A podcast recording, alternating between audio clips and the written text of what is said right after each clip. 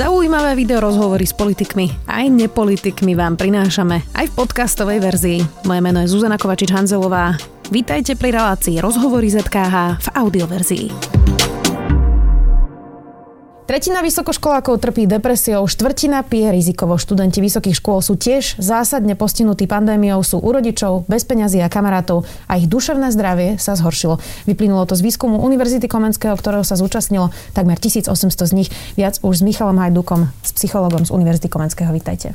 Ďakujem za pozvanie. Pán Hajduk, tak ako sa majú mladí počas tejto druhej vlny? Tak keby mám si povedať skrátke, tak nie je veľmi dobré. A je to niečo, čo by sme asi aj očakávali, keď vidíme, čo sa deje okolo nás. Ale treba si uvedomiť to, že, že naozaj tie trendy sú všade vo svete, že tá korona kríza naozaj zamávala s tým, tým spôsobom nášho života a tie výrazné zmeny v tom živote sa musia nejakým spôsobom prejaviť. U niekoho možno aj v telesnej oblasti a tá psychika na to mimoriadne citlivá. Čiže musím sa tomu proste venovať a treba o tom rozprávať. Čo najvážnejšie vám vlastne z toho e, výskumu vyšlo? 1800 to je už celkom naozaj slušná e, mhm. vzorka, čiže môžeme z toho asi povedať e, celkom presné závery. Čiže ja som teraz naznačila, že tretina vysokoškolákov trpí depresiou. To sú dosť vysoké a vážne čísla. Mm-hmm. Samozrejme, akože my si musíme uvedomiť, že ten výskum bol realizovaný v decembri, začiatkom decembra a trval až 27. decembra. Čiže ten kontext, keď to bolo realizované, výrazne ovplyvní tú, tú, tú odhadnutú zhruba prevalenciu.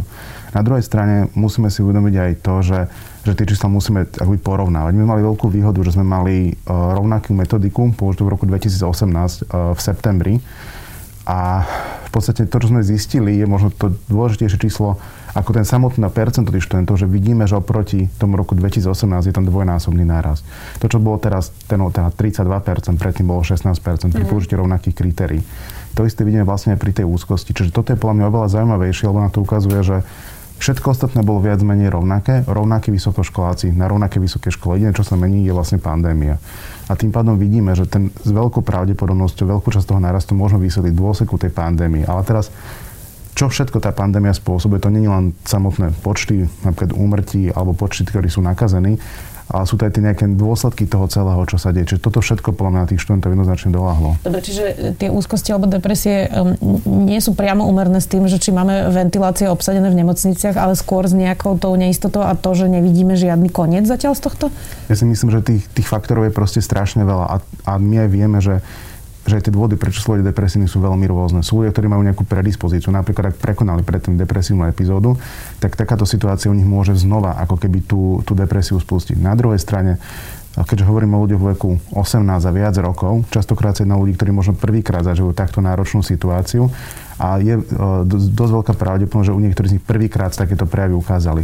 To, čo ale vidíme, aj z tých dátach to bolo jasné, že oproti roku 2018 stúpolo zhruba 4 percento študentov, ktorí povedalo, že niekedy im už bola diagnostikovaná, diagnostikovaná nejaká psychická porucha. Čiže zrejme došlo aj k tomu, že medzičasom časť tých vysokoškolákov proste vyhľadala už tú pomoc. Tak to je tá dobrá správa, aspoň, že vyhľadali, nie? To je určite veľmi dobrá správa, samozrejme, ale stále musím povedať, že tie výsledky nám ukazujú, že že vyhľadať tú pomoc je veľmi ťažké. Mm-hmm. Hej, napriek tomu, že tu máme ľudí, ale tie bariéry sú tu stále. K tomu sa ešte dostanem, ale vy ste povedali, že teda vekové rozdelenie, ono, my keď diskutujeme aj o tom psychickom zdraví, a teraz nielen vysokoškolákov, napríklad stredoškolákov, tak často mm-hmm. aj od psychológov počujeme, že vlastne tie deti napríklad na stredných školách ešte nemajú mechanizmy, ako zvládať stresové situácie, o to je to vlastne teraz ťažšie a tak vysvetľujú vlastne aj stúpanie samovražedných pokusov alebo myšlienok. Ako je to u vysokoškolákov? Lebo to sú už trošku starší ľudia, mm-hmm. už sú teda formálne relatívne dospelí, ale stále asi sú vo vývoji samozrejme, že stále tá stabilizácia e, prichádza až niekedy neskôr. Čiže vekovo sa nejako líši z vašich výsledkov, že či to lepšie zvláda 18-ročný alebo horšie zvláda 18-ročný prvák alebo 19-ročný prvák versus nejaký piatak, ktorý už teda mm. naozaj ide do života ako keby vybavený nejakými mechanizmami, ktorými si to vie vlastne nejakým spôsobom mm. vykompenzovať? Teda dôležité si uvedomiť to, že ten piatak napríklad už 4 roky chodil so svojimi spolužiakmi na školu, má vybudovanú nejakú sociálnu väzbu na tej škole a má možno nejakú identitu už ako toho vysokoškoláka. On ten zvyšok školy nejako zvládne. Na druhej strane čeli tomu, čo bude po škole. A tu sú tie sociálne a ekonomické aspekty. To je znova veľmi náročné. Čiže strach, že či si nájde robotu a tak. ako bude žiť. Na druhej strane máme ale prvákov, ktorí vlastne už chodia rok do školy, v živote nevideli svojich spolužiakov, čiže vlastne oni ani nezažili to, čo je univerzita pre veľa ľudí, ktoré sú to samozrejme stresujúce prostredie, ale tam je veľa veľmi pozitívnych vecí. Čiže naozaj ten tvar môže byť také účko v podstate, že najťažšie to môžu práve tí najmladšie, možno aj tí najstarší. Ale celkovo ten trend nám ukazuje v tých dátach aj z zahraničia, čím mladšie, mladšie vekové kategórie, tým uh, tie prejavy sú akoby v tých skupinách častejšie, nejaké tie depresívne úzkosti. Na druhej strane, možno sa spomínať, na začiatku sa strašne hovorilo o tom, že ako strašne budú zvládať situáciu seniory. Paradoxne štúdie ukazujú, že tí seniory to zvládajú lepšie ako ľudia v strednoveku, alebo ako tí mladší ľudia. V tom zmysle, že ten výskyt tých poruch je tam menší alebo zvýš nárast toho výskytu je mm-hmm. menší. Na druhej strane nemôžeme povedať, že všetci to zvládajú rovnako. Toto je úplne kľúčová vec, keď chceme o tom hovoriť, lebo... Že všetci sa máme zle vlastne. A áno, že my si musíme uvedomiť to, že keď sa aj zmení akože v priemere v nejakej skupine nejaký parameter, tam môže byť obrovská variabilita. A skôr by sme sa mali zamerať na to, že kto sú tí ľudia, napríklad tej skupine vysokoškolákov, ktorí majú väčšiu šancu, že sa to u nich to zdravie psychické zhorší. A to nám môže veľmi pomôcť v tom, že ako budeme vlastne robiť nejaké stratégie na zlepšenie toho duševného no, zdravia. To no to, čo vieme, akože minimálne, teda tomu vek, pre niektoré uh, typ typy poruch rizikovej pohlavie, napríklad pre tú úzkosť depresie to častejšie u žien, na druhej strane alkohol častejšie pre mužov. A teraz to nemôžeme teda povedať, že len za to, že niekto je muž alebo žena, že teraz by sme toto mali riešiť. Ale ak ten človek napríklad má veľa takých ďalších rizikových faktorov, že mladší, dajme tomu pre rozvoj tej depresie, zároveň, že žena, zároveň má málo sociálnych väzieb, má malú nejakú podporu tej rodiny, tak to, to sa proste nasčítava a tým pádom to riziko proste stúpa. Mm-hmm. Na druhej strane môžeme si predstaviť rovnaký človek, že rovnaký vek, rovnako také ženské pohľavy, ale má veľmi dobré podporné prostredie v rodine. Takže u tohto človeka sa tie iné rizikové faktory môžu ako keby vynulovať, ale môžu byť dobre kompenzované nejakými ďalšími mechanizmami. Vy ste spomenuli ten alkoholizmus alebo teda spotrebu alkoholu. Aký vážny je to problém u e, študentov? Pretože, že je to problém na Slovensku, to vieme, mm. naozaj vážny. E, každý piatý Slovak má teda e, vážnejšie problémy s pitím alkoholu, čiže mm. ako sú na tom teraz študenti? A teraz, že či sa tie štatistiky nejako menia, lebo pocitovo by človek povedal, že asi sa zvýši spotreba alkoholu mm. momentálne doma práve aj z toho, že človeku sa uľaví chvíľkovo, samozrejme, keď si dá alkohol. Čiže máte aj takéto dáta? Mm. Tu je taká nevýhoda, že nemáme dáta z 2018. Tam sme zistovali ten alkohol trošku iným spôsobom, či nevieme to priamo porovnať. A to, čo sme videli naozaj, zhruba to vyšlo, taká tá petina tých študentov by mala mať tie problémy. Na druhej strane treba si uvedomiť to, že že musím hovoriť o takom normálnom vzťahu k alkoholu a potom nejaké rizikové, rizikové užívanie alkoholu. A to znamená, že ten človek napríklad môže mať nejakú zvýšenú frekvenciu a môže mať väčšie dopady toho, ako pije, na to, na to jeho prežívanie, napríklad na ten zdravotný stav, na to, ako dokáže fungovať, ako sa dokáže pripraviť na tú školu. A potom samozrejme je tam nejaká podskupina študentov, ktorí majú už vysoko rizikové pitie, alebo pravdepodobne už možno by aj splnili také kritéria pre tú závislosť. Dôležité v tejto chvíli je skôr to, že keď máme tých rizikových, znova povedať, že kto to môže byť, a napríklad urobiť niečo, aby sa neposunuli z tej kategórie rizikový do toho, že to bude napríklad roz, že sa v nejakom horizonte pol roka rozvinie tá závislosť.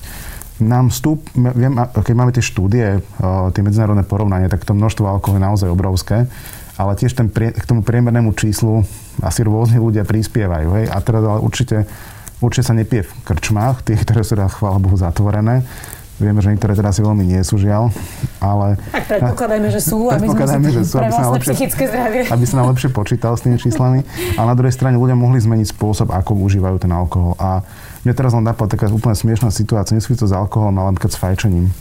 Napríklad mne sa v živote nestalo, že mi študent alebo študentka na mojej prednáške fajčila a teraz sa mi to stalo, že som to videl, ako bola prihlásená na tom, na tom našom týmse, že že možno aj ten spôsob, ako tí ľudia užívajú napríklad niektoré tie návykové látky sa proste zmenil. Ale neviem, ak tomu povedať nejako extrémne viacej, lebo to by chcelo osobitný výskum, osobitné dáta.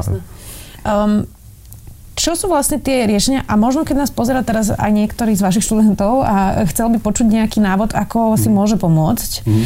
Či existujú nejaké rady od vás, že aké vedia byť proste nejaké úplne jednoduché kroky, ktoré mm. by človek mal dodržiavať, aby sa mu, jasné, že keď má niekto už rozvinutú depresiu, tak potrebuje naozaj odbornú pomoc, ale aby nespadol presne do tých mm. vecí, o ktorých hovoríte. Vieme nejako pomôcť prakticky ľuďom, aké sú mechanizmy, mm. ja neviem, meditácia, šport, režim, čokoľvek. Mm. Uh akože aj z toho nášho výskumu vyplynulo, že to, čo tých ľudí najviac trápi, alebo to, čo vnímali, že pre nich naj, najnáročnejšie na zvládanie tej pandémii pri študentoch, veľmi podľa to bolo aj pri pedagógoch, ktorí sme tiež skúmali, bolo to, že ako keby chýba im ten kontakt, to je úplne jasné. Hej? A na druhej strane to, čo majú problém urobiť si štruktúru toho dňa, že vlastne ten balans medzi tým, že ja som teraz v škole, ale som v svojej detskej izbe, kde vedľa môj súrodenec kričí na mňa, alebo viem, ťahá mi počítač, alebo neviem, niečo sa chce hrať a presne to, že ja teraz mám ten čas pre seba a toto mám pre svoju napríklad rodinu. Čiže určite tá štruktúra dňa je veľmi dôležitá. Napríklad ukázalo sa nám, že častokrát tí študenti uvádzali, že majú problémy so spánkom. No a ten spánok sa nám môže, akoby ten cyklus toho spánku sa nám môže nejakým spôsobom zmeniť z rôznych dôvodov. Hej. Môže to súvisieť s alkoholom napríklad, na druhej strane môže to byť s tým, že a tak stanem o 11. dneska, keď nemusím nikam Jasne, ísť. Že ten režim vlastne nie je presný. Ten režim, samozrejme. To, čo také všeobecné fakty, je, že, že proste vieme, že šport môže proste pomáhať a neviem, samozrejme chodenie do prírody. A na druhej strane, pre niekoho, znova, meditácia, pre niekoho áno, pre niekoho proste nie. Hej, že tiež to nefunguje na všetkých. A určite podľa mňa najdôležitejšie je to, že si nejakým spôsobom utrediť ten deň a ako keby redukovať tú neistotu. Neviem, čo bude, neviem, čo ma čaká o pol hodiny. Proste mať nejaký plán, samozrejme, a potom hlavne možno nebyť z toho akože hneď o, taký úzkostný napätý, že keď sa mi nepodarí dodržať. Ale dať si aspoň nejaké tie hlavné línie toho dňa, čo chcem spraviť a to nám môže proste podľa pomôcť. Vy ste spomenuli tú stigmu e, psychického zdravia a to, že teda napriek tomu, že niektorí vyhľadali odbornú pomoc, že to je dobrá správa, tak e, nie všetci. A, a teraz chcela by som to rozdeliť na dva e, typy problémov. Mm. Jeden je stigma okolia, prečo mm-hmm. človek nejde k psychológovi a druhá je dostupnosť. Mm-hmm. A teda, že máme málo psychológov, e, málo psychiatrov. Takže poďme najprv k tej stigme. Toto sa postupne u mladých mení, pretože ja už mám vo svojom okolí pomerne veľa priateľov, ktorí otvorene povedia, že chodia na terapiu a že riešia nejaký uh, svoj problém. Uh, pri staršej generácii sa to teda v mojom okolí ne, ne, nedá povedať, ale opäť nechcem, aby to bolo anecdotal evidence, čiže povedzte mi, aké máte vydáta. Je, je to lepšie, mm-hmm. lepší trend? Uh, Treba si uvedomiť jednu vec, že ten dôvod, že prečo ľudia napríklad nevyhľadajú toho odborníka, či už psychológa, psychiatra alebo psychoterapeuta, môže byť veľmi rôzny. A treba si uvedomiť to, že máme rôzne typy ťažkostí a, t- a tie dôvody, prečo tí ľudia nevyhľadajú tých odborníkov, môžu byť veľmi rôzne. Keď sme sa pýtali študentov, že takú hypotetickú situáciu, keby že majú psychologický problém alebo psychický problém a mali by vyhľadať nejakého odborníka, čo by im bránilo, tak paradoxne prvá odpoveď bola, že radšej by si to vyriešili sami. Na druhej strane niekto môže povedať, že super, však chcú byť takí akože samostatní, ale to sa ukazuje systematicky. Toto je obrovská prekážka k tomu, aby tí ľudia vyhľadali pomoc, lebo vlastne si nepriznajú ten úplne ten problém, že potrebujú pomoc. Hej. Jeden z takých ďalších dôvodov bol napríklad pre nás veľmi paradoxné, že si mysleli, že by si to nemohli dovoliť z finančných dôvodov.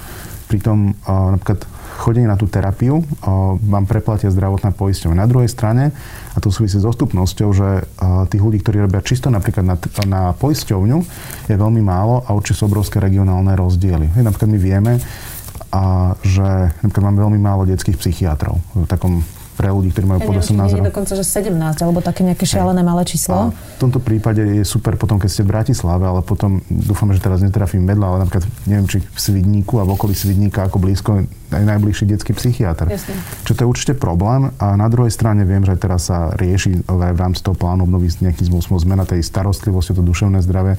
Ja pevne verím, že práve aj tie najčastejšie poruchy, ako budú vlastne úzkosti, depresie, alebo aj tie závislosti, naozaj budú sa dostupniť tá starostlivosť pre tých ľudí s takýmito ťažkosťami. Lebo máme iné ťažkosti, o ktorých sa hovorí oveľa menej. Napríklad máme tu demenciu, obrovský problém. Hej, veľmi málo, schizofrénne, psychózy, tiež sa málo o tom hovorí. V verejnosti najviac sa hovorí samozrejme depresia, úzkosť, lebo je to najčastejšie. Ale dôvody, prečo napríklad vám nevyhľadá pomoc človek s úzkosťou, alebo závislosťou môžu byť proste rôzne. Čiže vlastne to súvisí s tým, ako je vnímaná tá spoločnosť, ako vníma napríklad, že čo je to závislosť, čo je normálne pitie, mm-hmm. čo už je problém. Mm-hmm. A ešte posledná vec je, že tretí dôvod, čo bol taký častý, a to súvisí práve s tým, že tí ľudia sa až uh, tretí najčastejší dôvod, že prečo by mali problém s vyhľadaním, bolo to, že by si, že by si že by im vadilo, čo si druhý o nich proste myslia. To je naozaj tá stigma, tá stigma samotná, mm. hej, že vlastne a čím to zmení, to otázka naozaj, či môžeme robiť lepšiu nejakú edukáciu, lebo tak ako máme, hovoríme o, o tej gramotnosti počítačovej, ekonomickej a tak ďalej, podľa mňa ľudia sú negramotní, čo týka psychického zdravia. Ľudia ako častokrát netušia, čo je depresia. Pre veľa ľudí depresia je to, že si povedia, že on je smutný. A možno aj ten náš výskum, ktorý vnímali, že Ježiš, ale to nie je depresia, oni sú len smutní. Ale my sme sa pýtali naozaj na veľa aspektov depresie. To je, Aby ste to vedeli detekovať vlastne. Áno, smutná nálada, anhedónia, potom máme nejaké problémy s koncentráciou, problémy so spánkom a tak ďalej. Alebo napríklad aj tie myšlienky, že človek by si niečo mohol spraviť. A toto je naozaj niečo, čo aj tá pandémia ukázala, že to není len ako posun v tej, nazme to, blbej nálade, ale je to posun vo väčšine tých symptómov. A preto, preto to treba brať vážne a naozaj to je niečom to je taký varovný prst, že aha, že je tu pomerne veľká skupina ľudí, napríklad tej skupine mladých ľudí. Máme tu aj v strednom veku, dajme tomu. A teraz uh, my máme teraz fotku správnu. Tak toto bolo v decembri ja neviem, ako to je v januári. Hej. Ja to neviem, ja nemám veštickú Mohlo sa to ešte zhoršiť vlastne. Mohlo sa to, možno, možno to rovnako netuším. Uh-huh. Ale otázka je skôr to, a čo si musíme aj my položiť ako odborníci na to duševné zdravie, alebo aj celkovo možno možno aj na, na ministerstve alebo vláda, neviem, že čo to bude o pol roka, o rok. A že teraz koľko máme tých ľudí, ktorých sa teraz prvýkrát tie ťažkosti vznikli a čo s nimi budeme robiť? Budú mať kde ísť? Uh-huh. To je podľa veľmi dôležité. No to presne je tá sieť, o ktorej som hovorila, vlastne to je ten druhý aspekt, na ktorý som sa vás chcela pýtať, uh, že uh, teda uh, myslím si, že to bolo UHP, ktorí robili taký paper vlastne o tom, aká je dostupnosť práve starostlivosti o, o, o duševné zdravie. A ak si správne pamätám ten údaj, tak psychiatr pre dospelého človeka má raz za 6 mesiacov asi 17 minút na klienta. Uh-huh. Tak už toto bolo pred pandémiou, mm-hmm. čiže keď sa nám teraz pridá veľké množstvo ľudí, ktorí po pandémii budú mať vážne problémy, mm-hmm. tak ako to zvládneme? Mm-hmm. Tak určite to bude proste ťažké. Na druhej strane a, treba si uvedomiť to, že žiadne riešenie nám neumožní tu zo dňa na deň to vychovať 300 psychiatrov nových a neviem, tisíc psychológov. To sa proste nedá. Lebo na druhej strane my si musíme uvedomiť to, že že aj tým ľuďom, keď už chceme poskytnúť nejakú starostlivosť zdravotnú, lebo hovoríme naozaj o tých klinicky významných stavoch, že naozaj tam proste, že si vyžaduje komplexnú starostlivosť ten človek. Proste na to musia byť proste špecialisti. Čiže tu musíme hovoriť o štruktúrálnej zmene toho, napríklad niečo aj o tej príprave tých ľudí, ten systém možno by bol viac otvorenejší, neviem, ale pri, stále pri tom zachovaní toho, že to budú kompetentní ľudia. Čiže ja si myslím, že to bude veľmi dlhodobý proces a naozaj možno tie efekty uvidíme až za chvíľku, lebo naozaj teraz aj určite ťažšie sa dostaneme do nemocnice, do nejakej ambulancii, lebo to zdravotníctvo funguje teraz v dôsledku tej situácie inak, že sa prioritizujú tí pacienti s covidom, čo je úplne v poriadku, hej. A, lebo to, to je niekedy oveľa viac ohrozujúcejší stav. Ale asi my vieme napríklad aj pri tých depresiách, samovraždách, tak to je naozaj zdravie, uh, život ohrozujúci stav. Uh. Čiže proste budeme sa musieť na to pozrieť systematicky. Nepozrieť možno len, že tu teraz to máme, ale že pozrieť sa tam trošku dozadu, že kde možno chceme za dva roky byť a toto nám môže veľmi pomôcť podľa mňa aj do budúcnosti. Vy ste spomínali tú stigmu a že sme negramotní, čo sa týka psychického zdravia neprispieva k tomu aj ten verejný diskurs, kde si politici nadávajú do psychopatov, debilov, idiotov a kde, kde vlastne tu naozaj momentálne strieľajú politológovia psychiatrické diagnózy na, na, na politikov. Toto neprispieva tomu, že, e, že ako vlastne vnímame to psychické zdravie? Podľa mňa úplne to je, ako v tomto je podľa mňa tragédia a ukazuje sa malosť tých ľudí, ktorí používajú v rámci argumentov to, že označím niekoho ako psychicky chorého. A treba si uvedomiť, že tí ľudia naozaj ani nevedia. Oni práve častokrát vytvárajú tie predsudky o tom. Napríklad predstavte si, ako ľudia používajú pojem schizofrénia. Hej, že ty si taký schizofrén, to je úplne strašné. Hej, že vôbec si len netušia, o čom je tá porucha, aké ťažkosti tí ľudia majú. Teraz si predstavte, že schizofrénia trpí percento populácie celosvetovo. Hej. A tí ľudia pozerajú tie, tie správy a teraz vidia, ako sa oni nadávajú vlastne tými ich ťažkostiami. To je úplne strašné. Tak si predstavte, že prečo si potom nedávajú, že ty si ako taká, neviem, zlomenina v stehennej kosti. Hej, že to, keď to prevedem taká absurdná, ale že, že to, je to proste neskutočné a tí ľudia si to neuvedomujú. Že na jednej strane vysiel taký, taký dvojitý message, že, že na jednej strane, že áno, že musíme starať sa o toto, ale zároveň stále tam ešte to príhodia a tí ľudia proste tým trpia. Hej, že vlastne, že to je vlastne, bo tá psychická porucha, by to človek, keď to zažije, tak to musí nejakým spôsobom ako keby spracovať a vtesnať do toho svojho obrazu. Je, že keď mám zlomenú nohu, tak mám zlomenú nohu, zrastie sa to v pohode, ale napríklad to, že o, neviem, bol som pol roka tak depresívny, že som nevedel stať z postele, mal som tak, tak nízky sebaobraz, že som mal pocit, že som zlyhal ako človek, že mal som pocit, že že som úplne sklamal celú svoju rodinu, to nie je ľahké. Hej? Akože z tej zlomeniny, hej, prsta sa dostanem skôr, ale toto môže mať naozaj na tom človeku to môže vytvoriť nejaké jazvy a preto si musíme veľmi vážiť ten slovník, že čo proste používame a nech sú konečne radšej tie evidence-based veci a nech sa argumentuje a nie uráža. Čo môžu teraz robiť vysoké školy pre týchto študentov a asi ste spomínali aj pedagógov, čiže aj pre pedagógov, pretože Predstavme si situáciu, že najbližší mesiac, dva, asi sa to nezmení. Uh, uh, možno o tri už áno, ale zatiaľ teda dva mesiace je dosť dlhá doba. Čiže čo by ste, uh, čo, čo by ste odporúčili vysokým školám, teraz nielen Univerzite Komenského, mm. dúfam, že sa tým zaoberá, teda rektor predpokladám, že áno, ale aj ostatným, mm. ako môžu vlastne pomôcť tým študentom. Mala, mala som tu včera ombudsmanku Patakiovu, ktorá tiež vyučuje na práve a hovorila, že snaží sa odľahčiť študentov nejakými vtipmi, keď ich učí a, mm. a podobne. Čiže, čiže čo by ste im poradili, ako sa tomuto venovať? Ja by som možno začal tak od konca, ale že ja musím povedať, že naozaj ja som bol strašne rád, že tentokrát nám veľmi pomohol celý rektorát. Naozaj boli mimoriadne nápomocní. Nám sa podarilo spraviť celý mesiac toho decembra vyslovene, že PR kampaň tomu výskumu, ale zároveň sme aj propagovali tie veci, čo súvisí s tým psychickým zdravím. Čiže naozaj ukačka v tomto pláne výborný príklad toho, ako to treba spraviť. A naozaj ja som veľmi rád, že máme teraz dáta, z ktorých sa môžeme vlastne posunúť. A viem, že sa plánuje urobiť také informačné centrum, kde by sa napríklad integrovala aj, napríklad máme študentov so špecifickými potrebami. Máme študentov, teda, ktorí majú aj nejaké psychické ťažkosti, ktoré môžu súvisieť s špeci- špecifickými potrebami počas štúdia. Čiže vlastne určite pracujeme na tej dostupnosti a zároveň mám psychologickú poradňu. Otázka, že nakoľko sa nám podarí rozšíriť ju napríklad, ako napríklad zaviesť nejaké novšie veci. Ja som dneska bol úplne nadšený, lebo som si pozeral, keď som sa pripravoval na to stretnutie, ako to je na UCL v Londýne a tam je úplne pripravený taký krásny dokument, že vlastne ako sa oni chcú starať o to duševné zdravie s takým perfektným interdisciplinárnym prístupom. A ja si osobne myslím, že, že to zdravie napríklad aj v tom širšom kontexte toho well-beingu, to je obrovský priestor nielenže pre psychológov psychiatrov, ako my sme robili s kolegami ten výskum, že ale tu mám proste sociológov, akože public health veci, že tu sa proste s tým vecami dá pohnúť a proste univerzita má taký mozgový trast tomto, že to je akože neuveriteľný potenciál. Len teraz otázka je na nás, že ako sa nám to podarí dobre posunúť proste ďalej. Posledná otázka pre vás. Vy ste psychológ. Predpokladám, že neobchádzajú vás problémy ako mm. nás ostatných. Um, vy si robíte sám sebe nejakým spôsobom terapiu, nejaké mm. korekčné mechanizmy, alebo máte kolegov, ktorí vám pomôžu, keď máte možno mhm. nejaké úzkosti alebo stavy um, presne nejakých začínajúcich depresí a ako, ako si pomáhajú sam, psychológovia sami v tejto situácii? Ja, ja sa primárne vnímam ako výskumník, to mi je tak akože známejšie, ale zároveň pracujem na psychiatrických klinike, že mám tú klinickú prax a možno to premostí na to, že zároveň aj učím. A ako ste povedali, my skúmali tých pedagógov pretože hovorí sa o tom, že vedia, dajme tie deti do školy, ale aj tí pedagógovia majú svoje deti. A a ja naozaj doteraz sa stalo sme, alebo keď som nahrával prednášky pre študentov, tak prvýkrát mi to spadlo, celé to nejako neuložilo, veď 3 čtvrte hodiny práce, úplne nič. A potom som nahrával znova a počul som, ako môj vtedy asi ročný syn strašne kričí. Ja som povedal, že to už nebudem nahrávať tretíkrát.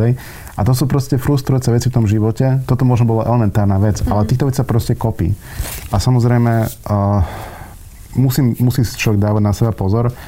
Uh, a niekedy to proste ťažké. Ja mám, napríklad, mám pocit, že mám tak veľa roboty, že si neprispievam tomu svojmu duševnému zdraviu, ale uh, ja som strašne rád, že aj na klinike, uh, na psychiatrickej klinike, kde pracujem, mám pocit, že, že taká skupina je veľa aj mladých ľudí, kde dokážeme tieto veci dobre filtrovať. Napríklad ten kolektív, že my sa môžeme stretnúť tým, že sme v nemocnici, mám pocit, že to hodne z nás veľmi drží nad, nad vodou. Ale na druhej strane viem, že tí druhí ľudia to proste nemajú, tú možnosť, hej, ako my.